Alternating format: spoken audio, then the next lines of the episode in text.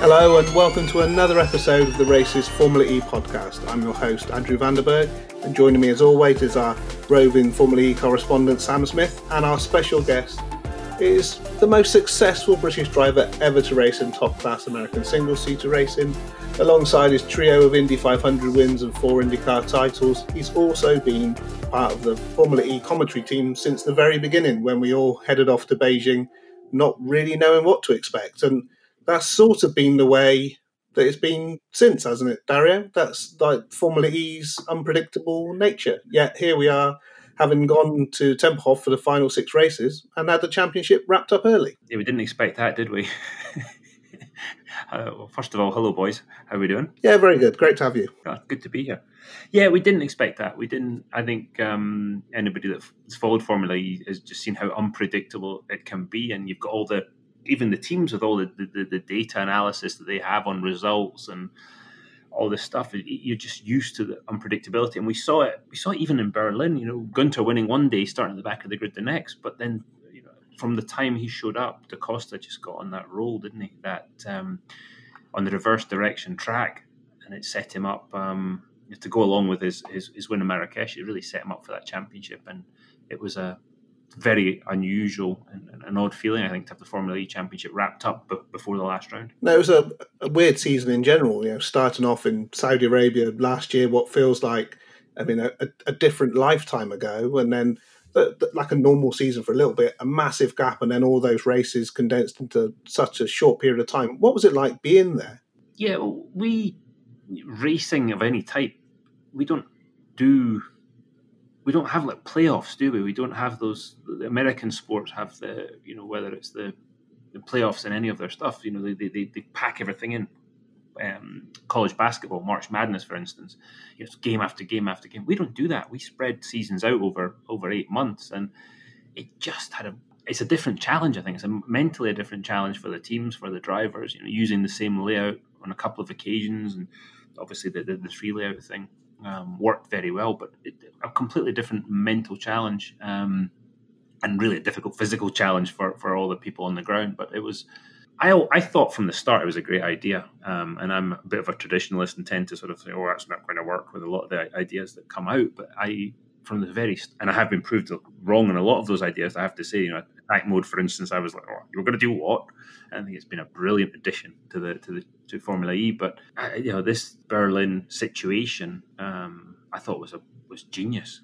Really, to to it was the only way that we were going to get a season. You know, certainly a half a season completed, a half season's worth of races in in a short space of time, and put some variety in it, um, keeping everybody as safe as they possibly could be as well with all the COVID protocols. And um, yeah, it was weird not having fans there. Absolutely, as it's weird, you know, being in Indianapolis just now and not having fans there. But as a as events, I think Formula E did a phenomenal job to to put the events on, and the, you know the races were were pretty impressive too. Sam, obviously you weren't now having to cover the event remotely. How did that work for you? What what did you make of it? Yeah, it was a bit strange to be honest. Uh, not being at the track and. Uh having those illicit chats with with uh, snouts behind bins and in garages. But uh, you know, it, it, actually worked really well. There was a there was a good remote um, organisation in terms of the the media there. I, you know, I think the event itself looked great on TV, and you know that's the way it uh, it had to come across for, for Formula E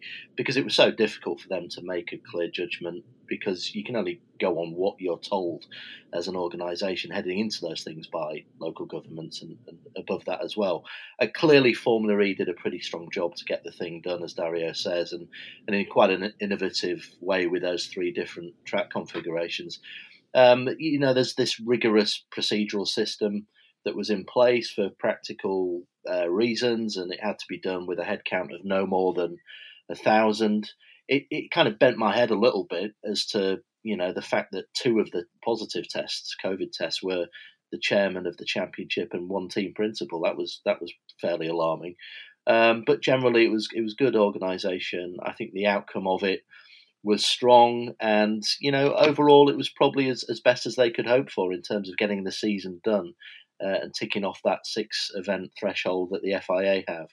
Um, and, and, we can all call Da Costa and DS Techeetah worthwhile champions after 11 races, which, you know, I think on a variety of tracks, uh, you know, will will will hold the test of time in terms of in terms of crowning the champions in a very very tough season. Yeah, you say there were three different track configurations, but it didn't seem to matter which one it was. Da Costa was the man to beat. Um, Dario, what did you make of his performance? I mean, he was head and shoulders above the rest in Berlin, wasn't he? He, especially on the reverse layout, the first layout that was used. Um, I mean, sort of, it was mad, really, that you, you, watched him just continually get, you know, the pole positions. That was impressive, but the fastest lap as well in the race and just rubbing your quickest in group qualifying. Um, and we were talking about the, is the fact he doesn't slide the car as much as maybe some of the others. Obviously, the, the, the DS Techeetah is incredibly efficient as well as being fast, but his his confidence level was such as well. If he made a small mistake on a, a qualifying lap, for instance, he was able to to recover from it, and um, you know he put the pressure on on Jean Eric Vergne, his at the time championship winning, a double championship winning teammate. It was it was a very impressive performance and something we don't normally see in Formula E. That sort of dominance, but I think to to Sam's point, he he's a worthy champion. He was leading the championship before we we showed up in Berlin, and he just he rubbed he rubbed salt into the wound there, and um, he's a popular champion too. But he absolutely deserved it, and um, you know, did did a great job as well, winning the team's championship again, and it cannot be underestimated the job that they're doing, and Mark Preston, and trying to control some difficult situations at times with um, you know, with Jean Eric and Antonio getting, you know, maybe a little bit upset with each other. So that's three in a row now for DS Techeetah.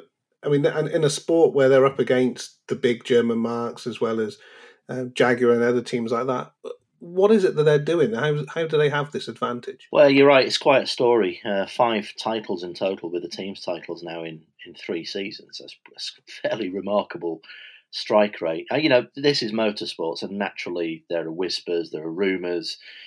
You know, but actually, since the start of the season, uh, that has, you know, they have proven they had a difficult weekend in Riyadh, but that apart, I think stripping it back, the belief is that they have they've got something whereby they can regen better than other packages, um, possibly through their brake by wire system, which they, you know, they've had this long uh, lineage of tech and um, and systems that stretch back to their, their rally projects through with with Citroen. Um, you know, eight seven eight years ago, and I've been to um, their base in Satory, just south of Paris, and they have cells within their technical makeup there that are just focusing forensically on these little details.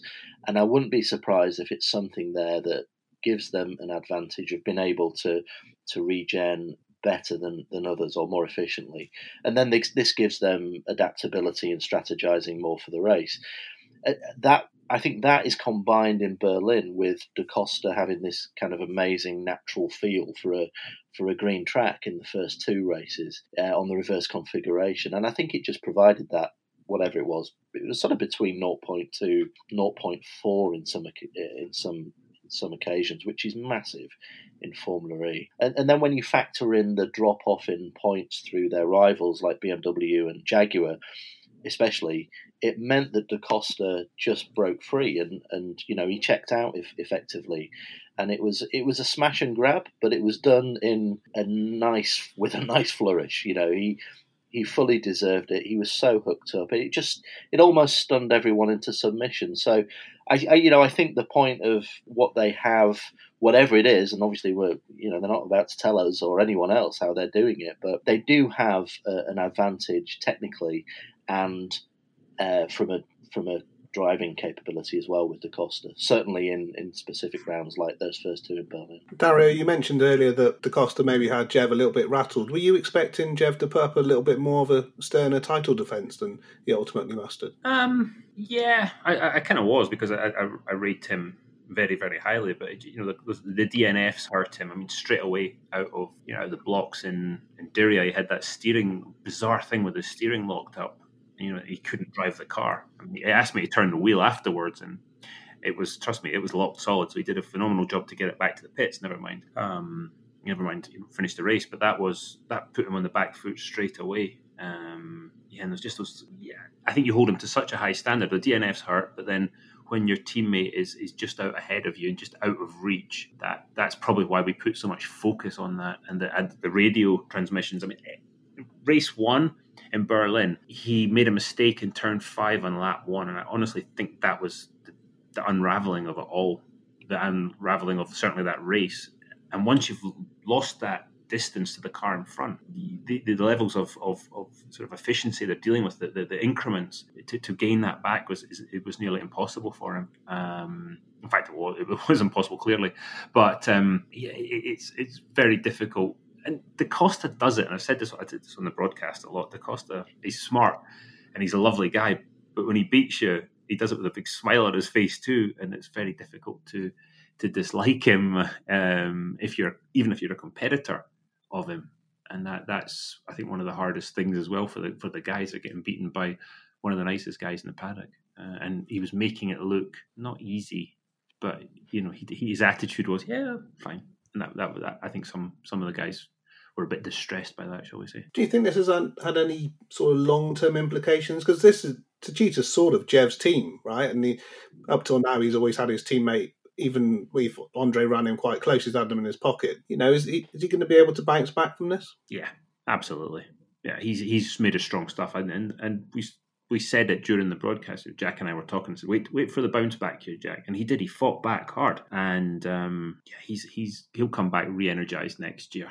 And um, yeah, it'll be it'll be if they've I mean, who knows what the technical landscape's going to look like? But if they've got, um, if the car is good relative to the others, others in the field, he'll. I think it'll be, it'll be a hell of a battle between those two, um, going down for the whole season. Really. On that point, we saw BMW, Mercedes, and Nissan win races in Berlin alongside DS. Are they the, the most natural um, heirs apparent to take the fight to them next year? I mean, Sam will tell you this. Who who knows? Nissan Nissan sort of started out the year in a difficult situation. Um, they just they weren't that that competitive, shall we say, and they finished with such a flourish, um, and they looked almost the equal of the DS guys. Um, at the end, their Mercedes, their their their finish that was mighty. And um, BMW, on the other hand, they started very strongly and and and, and I say faded off, but Günther still won in Berlin, but they just the, the consistency was was not there. Jaguar they they won by what two days in Mexico City.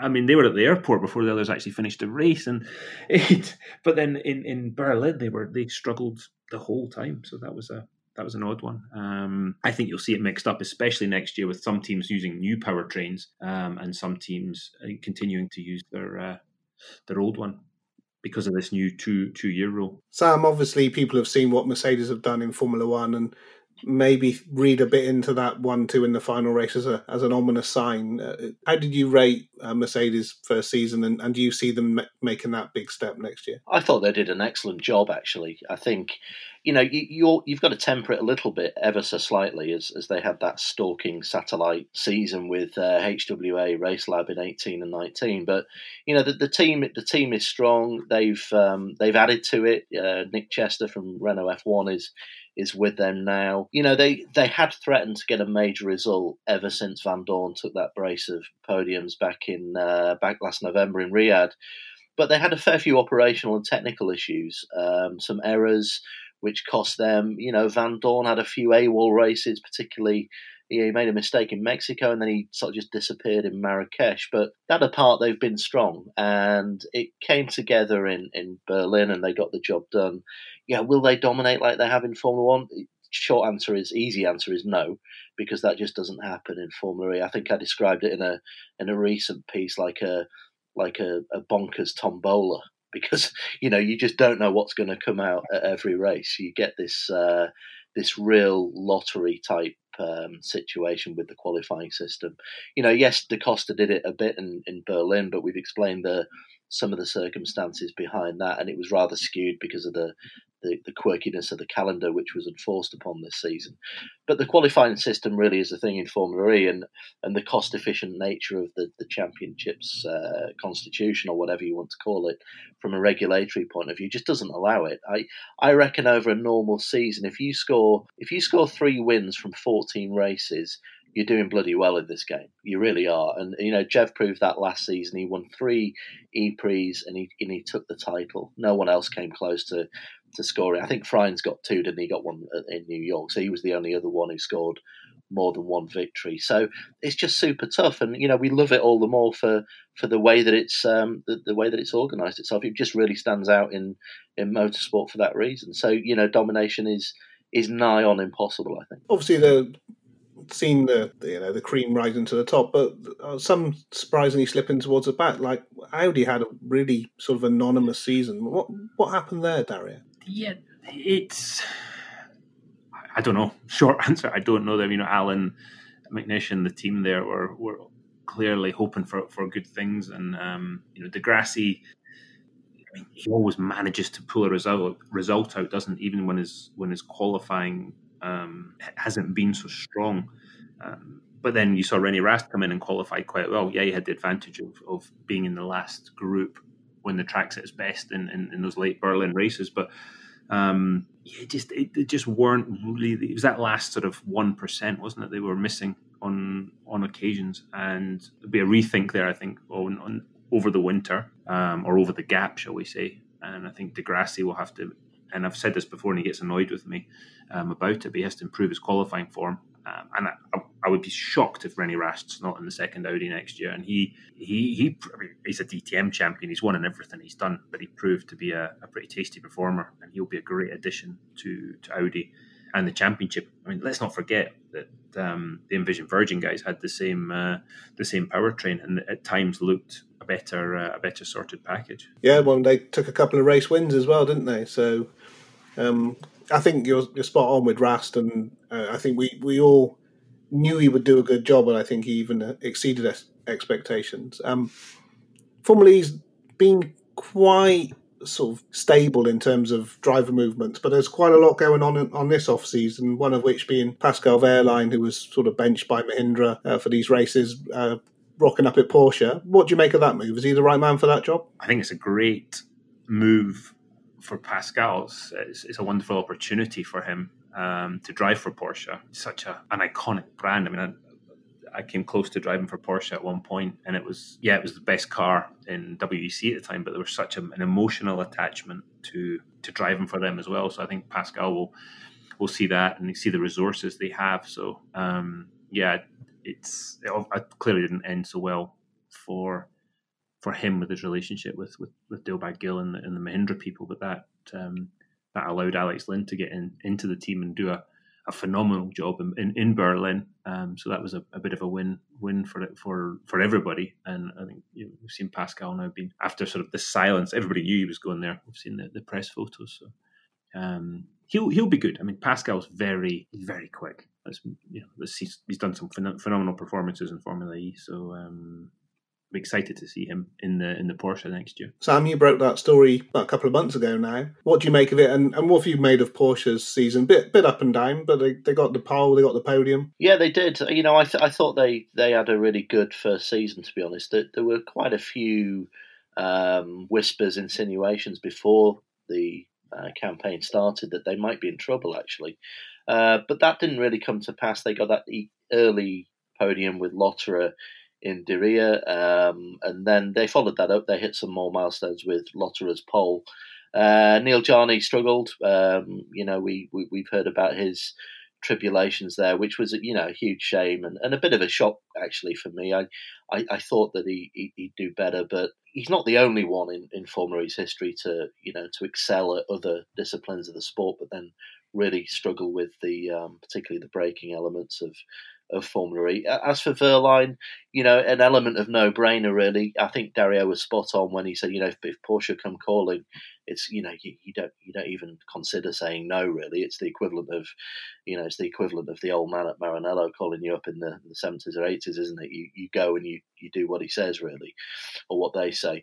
You know, Wehrlein, he needs a stable manufacturer base, I think, to, to sort of iron out some of the quirks that he's had in his career. He is quick, we know that, he's good, but there's just, I don't know, there seems to be something something missing, and it might just be that he needs that foundation of a big manufacturer or to feel loved. You know, some drivers are like that, aren't they? In in in this sense, there's that sort of slight roguish element. I think he'll, he'll get ironed out. He'll perform. He'll knuckle down, and he'll, he'll get some big results. I think for Porsche, they had to get somebody to build their future with. you know, at 38 and 36 respectively, uh, Andre and, and Neel were never going to be the long term basis for that team. Although they have some really decent young talents like Thomas Preining and, and, Matt Campbell around, they just won't throw them into something like Formula E at, at, that age, at that tender age. So I think Wehrlein fits the bill nicely. He'll be a he'll form a formidable partnership with with Lotterer. Although on the face of it, I can't think of two more polar opposite personalities in a way. But often, you know, that that works, doesn't it? How many times have we seen it? Two completely different characters uh, forming a good alliance at a team. So maybe Porsche have been quite quite far sighted in that. You know, Lotterer's been around the block a few times and isn't scared of anything. So I think they've got a really strong proposition between them there and uh, a potent duo for, for the future. Dario, they they barely even started trying to sweep up the mess that Vandoornen made on the podium when Venturi had announced that Felipe Massa was uh, leaving the team.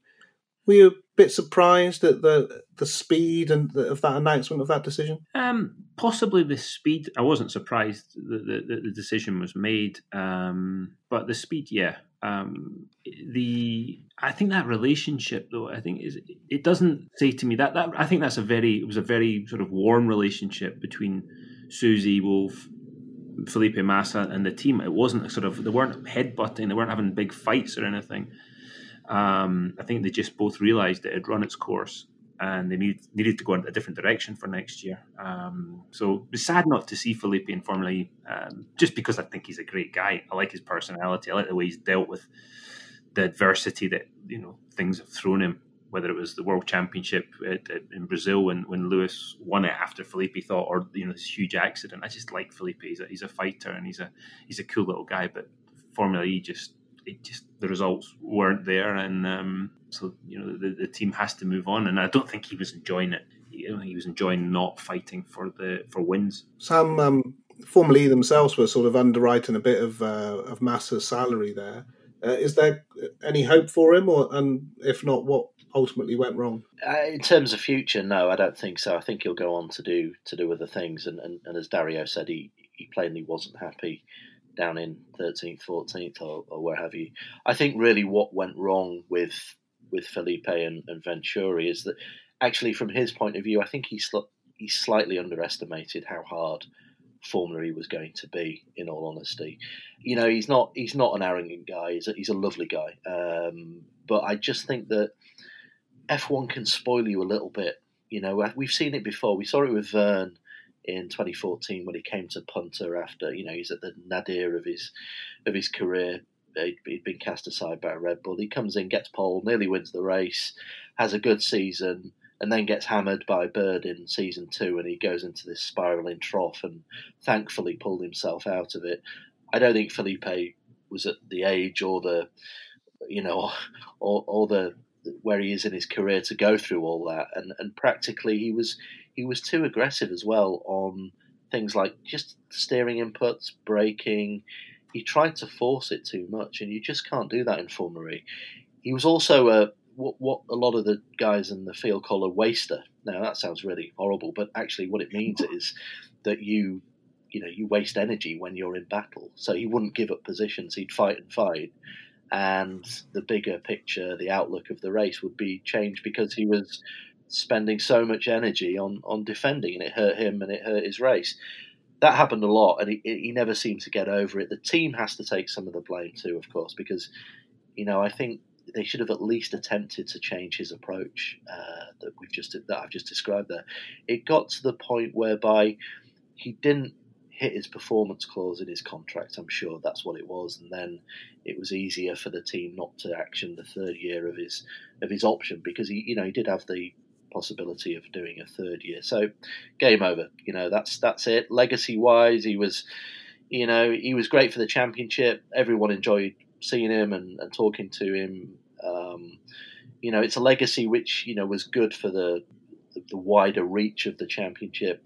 His name was great. It globalized the Formula E message in a sense, but it also showed as well that you can be a former Grand Prix winner, um, albeit at the end of a, well, you know, not at the start of a career, that you can have a that you can't have an easy ride in this championship.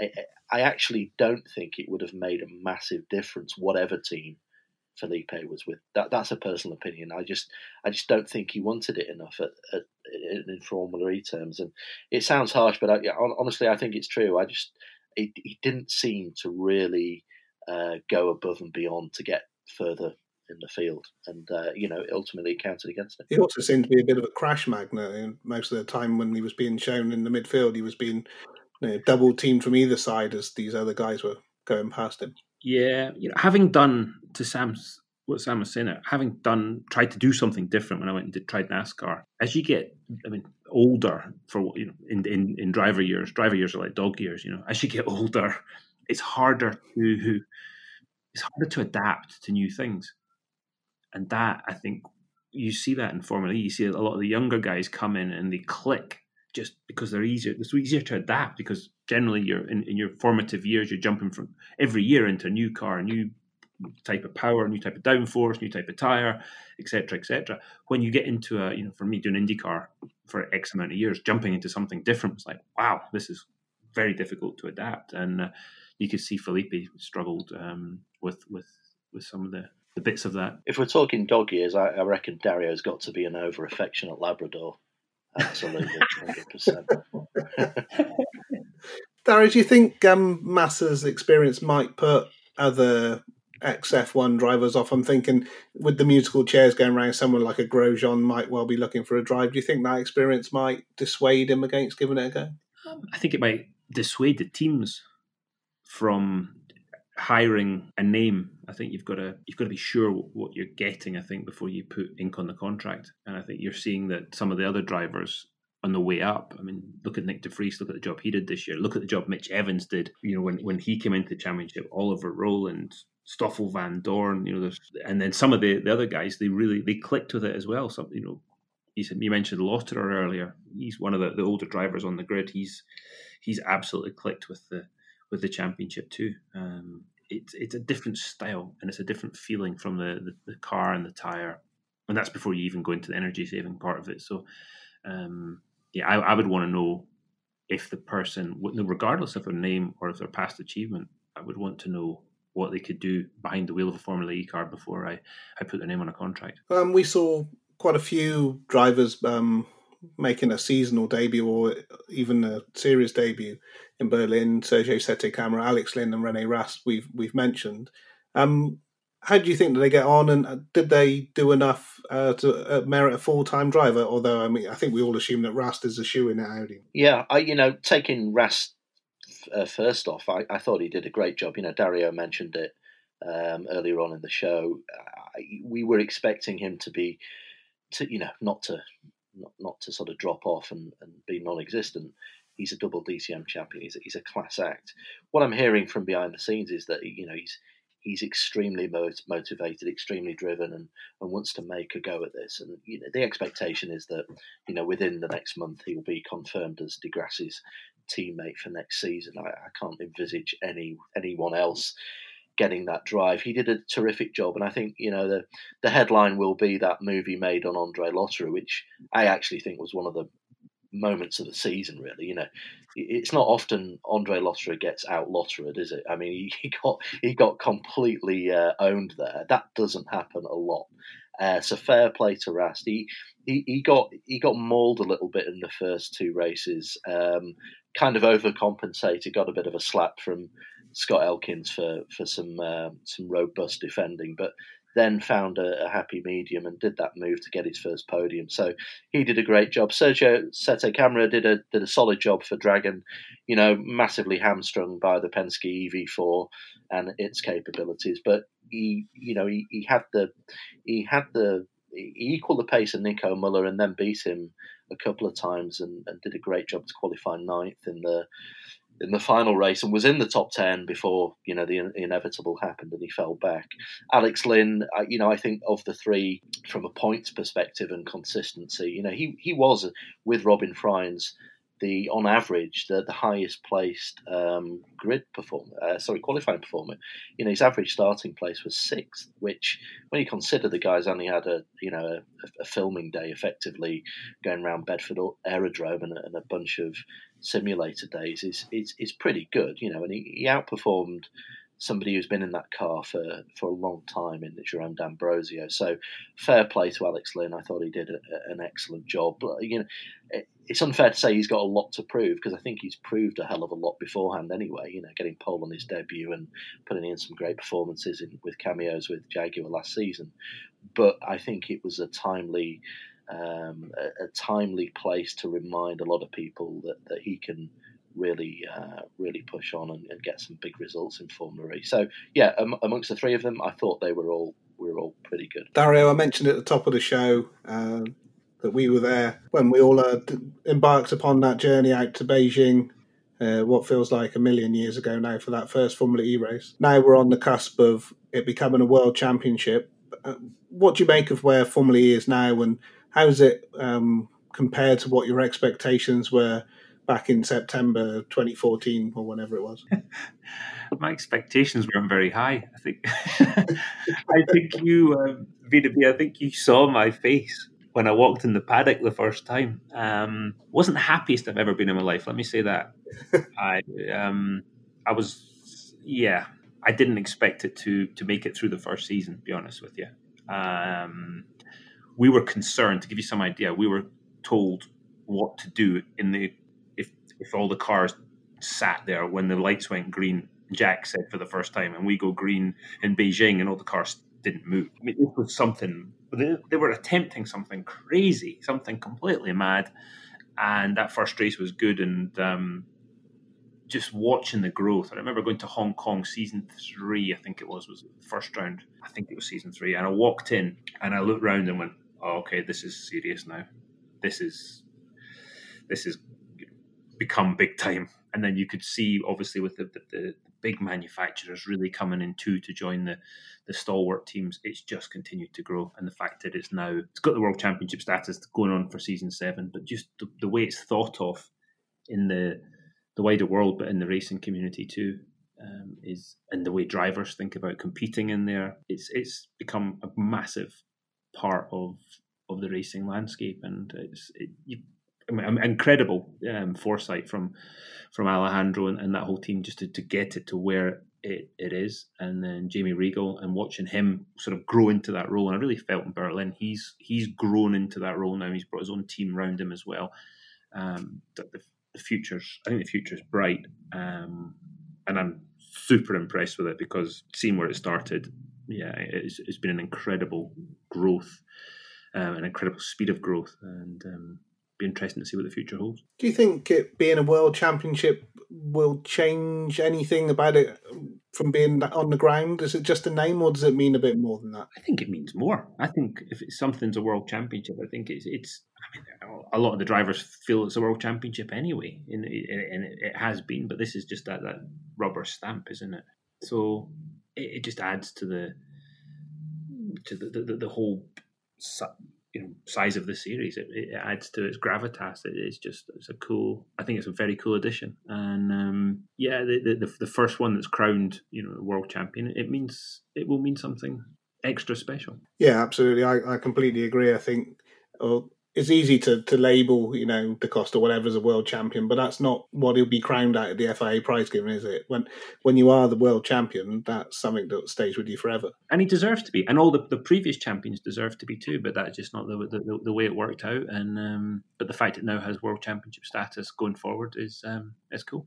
I think it'll be a big help as well that they're going into next season as as PUCA World Championship uh, status because of the uncertain landscape at the moment with, with what's happened with the pandemic. You know, partners were not able to be, or very few anyway, were able to be at uh, Berlin. Now, if if if this this situation continues and we're not able to go to the true street tracks, the true city centre tracks like Paris and Berlin, then at least you know the world championship status can offset some of some of that just loss in terms of getting messages across and taking racing to the people in city centres as well.